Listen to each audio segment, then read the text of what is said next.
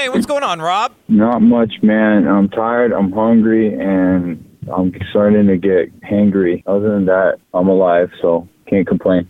I won't keep you too long. Obviously, want to talk about Chemical Warfare, the new album, and, and some tracks and some guest appearances, and get your opinion on a couple things. But uh, walk me through the uh, the recording of this album, and how did the pandemic craziness uh, interfere with that? Were you already done with the album? Kind of walk me through the, the process of recording Chemical Warfare. Uh, I mean, for the most part, it, it was done, you know, before everything got shut down. So it, it was, uh, it, we recorded in like mostly in December 2019, and then we went on tour. And then after the tour, uh, got a couple more tracks done afterwards. Then it was kind of tricky. Yeah, most of it was already done, and it's just been this long buildup, mostly on the part of the label because they want to make sure that you know it's it's hard like the traditional route of promoting an album. You put a single out, you tour, you put another single out, you tour, and that's the main promo. But in this situation, they're just trying to make the biggest impact we can make so it doesn't fizzle out too quickly, you know, and actually make it last because we don't know when we can get back in the studio properly and then again, you know, the touring thing, who knows?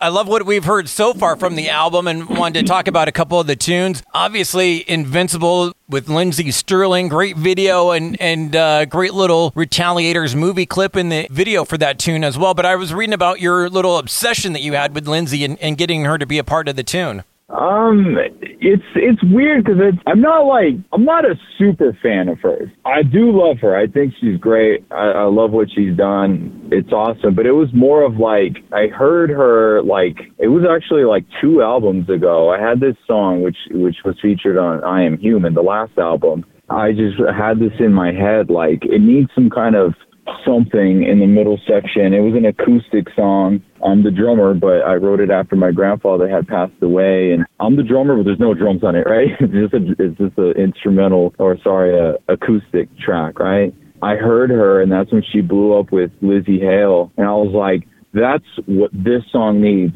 I need that violin girl. And so you just throw it out there and just see what happens. And honestly, it was more the obsession of making this dream come true through all the ups and downs my band has had. And, you know, one year it feels like, all right, we're here, we're good, we're relevant, it seems like I got a career. And then the next year it's like, all right, well, what do I do with my life now? It looks like uh, being a band's not going to be that, you know, that fruitful anymore. So I got to think of something else to do. So it's just that pursuit of the dream that really was more of, I had a vision. And though it wasn't the same song, that's art what's in your head doesn't always come out perfect, but you ultimately make something beautiful in the end. And, and it was just really cool to be in the same room with her and just like let her do her thing on a rocking track, which was not the original intention, but nonetheless, she did it. And she was in the video. She's literally the nicest person I've ever met in life. Like literally the actual, like if I do a power rankings of nicest people in the world, she's clearly number one. It's not even close. and cool that you did get to do the video and, and record with her, I guess, because that was all pre pandemic, right? Actually, no. We did the video like right in the probably the most confusing, weirdest part of the pandemic, which was in uh, July, in the beginning of July, and she recorded her parts. I think it was like April of last year. So it was in the most weirdest confusing of times, but you try things and you don't know. You're like, we wear a mask. And with the video, because it was on the set of the Retaliators movie, there was very much a lot of protocol and we ha- all had to get like tested. We had to get the rapid testing and all that just to make sure, even still, right? It's still scary. But at that time, there was even more we didn't know about it. It was like, well, let's give it a shot. I was sick at the time, had some kind of weird chest allergy thing going. I'm like, guys, I, I, I got it. I know I got it, but turns out I didn't, and we were all fine, and, and we ended up making a really rad video. Yeah, I love the video and, and love all the movie stuff cut in, the Retaliators, and uh, can't wait to see that. Did you guys get any uh, screen time in the movie, or or just uh, uh, the song on the soundtrack and in the movie? Actually, well, Craig, the singer, he's he's in the movie. He has some featured parts in the movie. So uh, you you can see some of the clips I think in the video. I don't know, maybe I'm confused with the scene. I don't know. I've seen so many things, but yeah, he's he's actually in the movie. The rest of us not, but but he is. So that's really cool. Yeah, super cool. And and talk about cool. Having Travis Barker play on "Not My Problem," and even cooler than that, you got a drum lesson from Travis Barker. Yeah. So this is the controversial part because my dad's like, "Why is someone else playing your drums?" I'm like, "Dad, you don't understand. This is my idol. like when I walked into the studio because we did our album with John Feldmann, who's done the last couple Blink records. His kit was in there, and the first thing I said like, "Dude, we got to get John Feldmann on the track." As I just mentioned with you know on a couple songs on the last record, my role in the band isn't just the drummer you know? It's it's a team effort and it's all about creating art and we fight a lot. Sometimes i write everything sometimes i write nothing and sometimes they write the parts for me and i play them and so it just we're just about creating the art you know? So it was an honor to have him and it was cool because uh he's actually works with uh with thrash our guitar player who engineers for him now uh, him and Machine Gun Kelly. So they have a great relationship. And he came out to our show last time we played in LA. And he, when he walked in the room, I was like, oh my gosh, this is insane. Like, he's the guy, you know? It's like Neil Peart passed away. For me, it's still Lars, but Travis Barker is like right there. You know what I mean? It's like he's the guy. If you're a drummer, there's no way you weren't influenced. I know at least three Blink 182 albums back to back, you know, like every song, every note. And it was such an honor, man. And he did such a good job. And uh, I'm not going to lie, is pretty difficult to replicate that stuff, but I, I just got to get my chops up, you know? Well, that's the thing I was going to ask you. I mean, I'm, I'm nowhere on the scale of you, but played drums a little bit as a kid. Was it not tempting to like have him go off and do a drum, create a drum solo in a song or something? Because he, he's not doing anything particularly showing off. He's just kind of keeping the song going, right? Uh, you know, it's it's hard to say as like a freaking diehard fan of his. That to me is right in his wheelhouse. That's like his style. He does everything he plays a lot of patterns and that's what's so interesting about him. It's like it's it's this repetitive catchy thing that's really complicated and it's like it's a lot more complicated than it seems. And i don't know maybe maybe I said we should have probably turned the drums up in the mix, you know, but trust me, there's some gnarly stuff happening and again, it's all it's all about creating art. And if it didn't, that particular song didn't quite call for a drum solo necessarily, but I would not have opposed that in any capacity. But can you give us any insight into the drum lesson? I mean, was, I'm sure it was more than paradiddles he was teaching you. Yeah, I mean, that's honestly that was that that was the gist of it. We were just kind of going over some rudiments and showing me some stuff, and I was just like, "Listen, man, what's your automatic go-to? You're about to walk on stage. What's the thing you do habitually? So he he gave me a couple different ones that he does, and that's just his, every single time. And I learned them, and it took me a minute, and then I once I started to get these these certain like types of rudiment things or whatever with the drums, like I, I'm not big on that, man. I like to play with a band. I like to bash like a caveman, but just learning these things, I was like, now I I see why you're the goat, dude. it's pretty hard, man. Some of this stuff, but it was really cool just to get it directly from him, and he he was super nice. He didn't care whether I was good or bad. He was just down to give me some advice, and that was it. You know. That's awesome. And speaking of drums, were you a kid that played like marching band, or did you just kind of pick up the sticks and learn on your own later in high school? I've been playing since I was 10, so I was in elementary school, but unfortunately, we had some kind of tests with like your hearing or something, and I guess they thought I'd do pretty good on trombone, and I was like, okay, I'm not going to be in band then if I'm going to be a, a tromboner. So I was like, I'm out, and I, I said I'm a drummer and that's all I did. And I played sports back then, but I, drums was like once I started playing drums, I, that was it for me. I was like, I got to do this, and um, I I didn't take any lessons until I started touring with like some big bands. Like the first time I ever like, and I've never had a formal lesson, right, where I sit down officially with a guy. But it was always just getting advice from other drummers. And the first one I ever had was with uh, uh, the drummer of uh, Neil from Three Days Grace he's the first guy who ever taught me like a rudiment thing. And I was like, okay, I guess I'll just do this. So I did that for like a year. And then I'm like, oh, there's a lot of these exercises you could do. I should probably do those. I just played all feel. I used to just listen to Metallica and just jam to that, then Megadeth, and then I just would just always just try to listen to my favorite records, and that's that's what I would do. I would just jam on that stuff. Never really took lessons till way, way, way later. You had mentioned playing acoustic guitar and stuff. Do you play every instrument now? Are you versed on guitar and bass and everything now?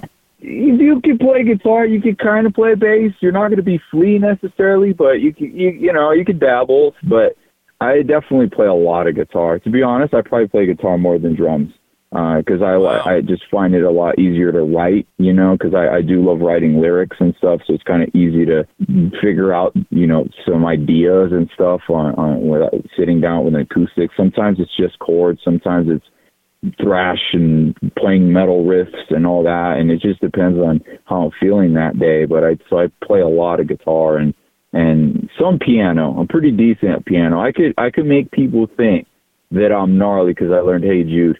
but it's like the same two songs. That's it, and then just like chords, you know.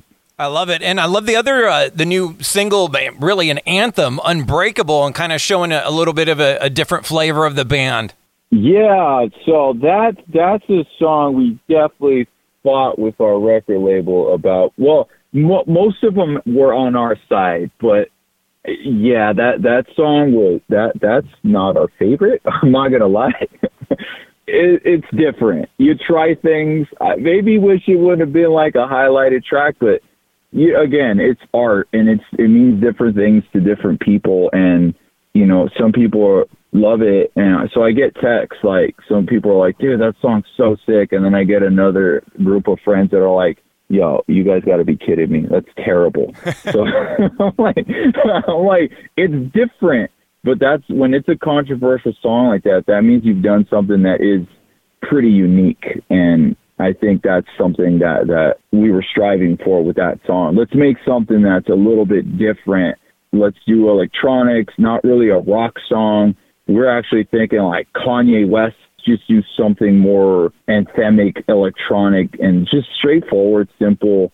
But just about kind of, you know, not willing to succumb to to pressure and failure, like just to kind of just keep moving forward. And so that's, you know, it's it seems like a such a generic term, you know, to use the word unbreakable, but it was that was the vibe, and it was like that's you know just don't be deterred by anything, like just keep striving to do whatever it is your goal is in mind, you know. Well, I think right now and here and now in this time, we certainly need those words of encouragement. And that's how I took it like a positive encouragement song where a lot of hard rock, heavy metal can get kind of doomy and gloomy. So it's kind of nice to have something encouraging, you know, little change of pace. Yeah, yeah, and that's honestly the for the most part that's the the general theme of the album. Of the last two albums, is sort of we've grown up, you know. Uh, we were angry young kids, and then we were stupid young young young men, young kids, and then we were kind of like sort of finding this new footing, and now we have kids and and you know we just it's always about like all right well, how can we actually make an impact but also be honest you know, and in that particular song, it was very much about like, let's just not, let's not talk too much about life. Let's just focus on like trying to, to win, you know? And so the general theme of the album is, is always of, of sort of overcoming, you know, with a little bit mixed in of the emo emotions here and there, you know? I love it, and you know, at first first reading it, I was like, "Wait, is this a Slayer tribute? Chem- chemical warfare? What's going on here?" But clearly, going in a, uh, a different direction and different theme and, and different style altogether. You know, just real quick because you mentioned the the album title. The reason I loved it, and and I thought the same thing you did. I said, "Nah, dude, like this, is, we don't even really have any metal tracks on this. I don't know about that." But then once I understood the song where it was coming from from Craig and the lyrics and why that means so much, it kind of is the central reason why all these songs exist and where the band is at now is because of that sort of battle. And then coincidentally, there's a pandemic at the same time. It honestly has a couple different meanings, and so that's all I was like, okay, it might look a little more metal on the surface, but really, there, there's a lot to that name. It has a, a a dual thing going on there. I love it and look forward to checking it all out. And, you know, looking ahead to the future a little bit, uh, I saw some summer tour dates at Inkcarceration and Rock USA. Do you think they'll actually happen? Do you think you'll actually play any shows this year? Well, you know, every single interview, even with friends, they ask, uh, you know, the shows and the tour. The same, I got the same answer that you do. Is I don't know hopefully, you know, like we'll see. Even me, I honestly, I've been doing this a long time. I'm enjoying the time at home with my family.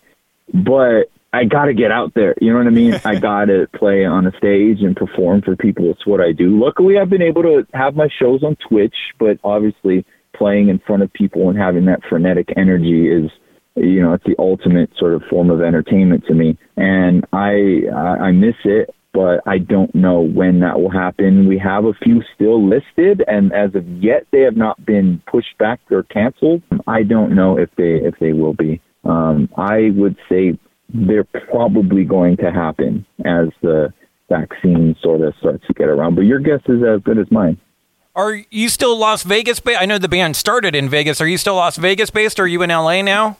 I'm personally in Las Vegas. The rest of the guys are we're kind of spread out, so it makes getting together a nightmare. But you know, it's cool. Uh, uh, Thrasher guitar players in LA and Craig's in Phoenix. He's he's from Phoenix, and uh, and TJ, our guitar player, he's out in Pennsylvania. So yeah, we're kind of spread out now. But after 15 years, man, it's cool. Well, I was gonna, what I was going to bring up with Vegas is it really kind of seems to be like the new rock central these days. I mean, I think you guys in Five Finger kind of kicked it off, but it seems like Vegas has kind of turned into a rock and roll hotbed lately. There's tons of bands coming out of Vegas these days. You know, I was actually just uh, just reading up, just kind of deep diving into Five Finger Death Punch. I was like, oh yeah, they're from Vegas. Why did I forget about that? I knew a bunch of them lived here, and I've ran into some, you know, just at various places, Guitar Center and stuff. But yeah, it, it they're they're from here, and but it actually dates back to when we started, when the the Killers took off, and then Panic at the Disco, and then Imagine Dragons has some roots here as well, uh, more on the whatever style you want to call them, you know. So there there is a lot of acts. You know, there was what they called the Slaughter curse for like 20 years, where Slaughter was the only band to make it out of Vegas, and then that curse got broken and and it's just kind of normal now to have a band come out of here. And even on on you know the urban side of things like some some R&B artists and stuff that I went to high school with have have made it and that sort of thing. So it's it's pretty cool man I love it. I love it. And especially being so close to SoCal, it's great that it's a little burgeoning scene out there. Rob, I appreciate all the time. I got one last question for you, one last thing I need your help on. And you had kind of touched on them earlier, but we're one of those old school radio stations that still does mandatory Metallica. So, and you, you had oh, mentioned them a couple you. times. Dig, let's dig into your Metallica fandom. How did you discover them? What do you love about them? Talk Lars. Let's let's talk Metallica. Dude, listen, when they toured with Guns N' Roses, right? The Illusions tour, my parents went to go watch Guns N' Roses and they came back as Metallica fans. Yeah. And that's when James' arm was burned. Mm-hmm. And so from there, I mean, those were the two biggest bands at the time. I mean, Nirvana was was taking off at that time too, but those were the two bands. And I don't know, something, it was so intense. And still to this day, I have conversations literally every day with one of my best friends. We'll just text each other like various James ad libs, like go or ooh, yeah. And like, we'll know exactly what we're listening to, right? And uh, dude, I still to this day, I just think that when it comes to like heavy music, right? They are the goal. They're everything that every band wants to be and as a drummer, a lot of people like to pick on Lars, but the reality is that he's the ACDC of metal. You know what I mean? Like he's he keeps it simple, but yet sometimes it's very hard to play. more physical than it is technical, and there's an energy to what they do. Neither one of them is the best at what they do individually, but collectively, something about it just creates this raw but crazy talent. But it's just dude, they're literally the best. Like they're one and Beatles are two for me, but I had a Metallica bracket like three years ago, and now we're gonna do a favorite Lars moments bracket. I, dude, I'm obsessed. Like I still 30 years in, I'm still obsessed. I love it. I love it. And you being a drummer, I got to ask you: Can we talk? Speaking of drum sounds and Lars, can we talk Saint Anger? What's what's your thoughts on that? That drum sound. Well, he should he should have turned the he's, he probably should have turned the snares on, and you know they probably should have thrown what do they call those things like some moon gels or uh, yeah, you know I we don't talk about that. She's kind of like to forget. No, I mean, look, Saint Anger did have a couple pretty okay songs, you know, but yeah, for the most part, it, clearly, obviously, especially given their history, right, wasn't the best. And yeah, I, I mean, I I've tried to go back and listen to that one, and I was like, well, I, I really don't like it. it's like, you know, because sometimes you're like, man, was I just being a hater because everyone was hating on it? And then you go back and you try, like, nah, I don't know. kind of rough. Hey, not everyone hits a home run every at bat, right? Even even the goat strikes out once in a while, you know. Yeah, totally. Well, dude, one last thing for Metallica, it's mandatory Metallica. I need you to pick a Metallica tune for us to play on the radio. What's your favorite Metallica tune, Rob?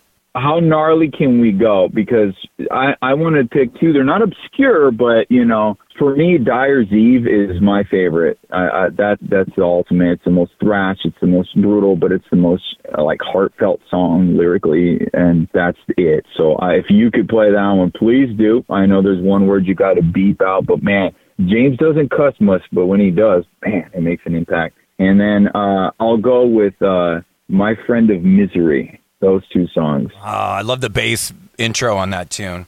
Oh, so good. So good. Beautiful, man. Thank you so much for the time and the great music, and hopefully we'll see you on the road sooner than later. For sure, man. Thank you. I appreciate the time, man. Thanks, Rob. Have a good one. All right, you too. Bye. Dude, you absolutely rock. Thank you so much for checking out the entire interview. Now just hit subscribe. Subscribe to the podcast, Radioactive Mike Z. My interviews in their entirety, available on all the major platforms TuneIn, Stitcher, iTunes, SoundCloud, whatever you're listening to right now. Just hit the subscribe button. Make sure to give me a follow on the socials as well. I'll follow you back at Mike Z967. And bro, don't miss the radio show. Now 10 p.m to midnight on 96.7 KCal Rocks in the Southern California Inland Empire area, Riverside, San Bernardino County. Always streaming on live at kcalfm.com. You, my friend, absolutely rock.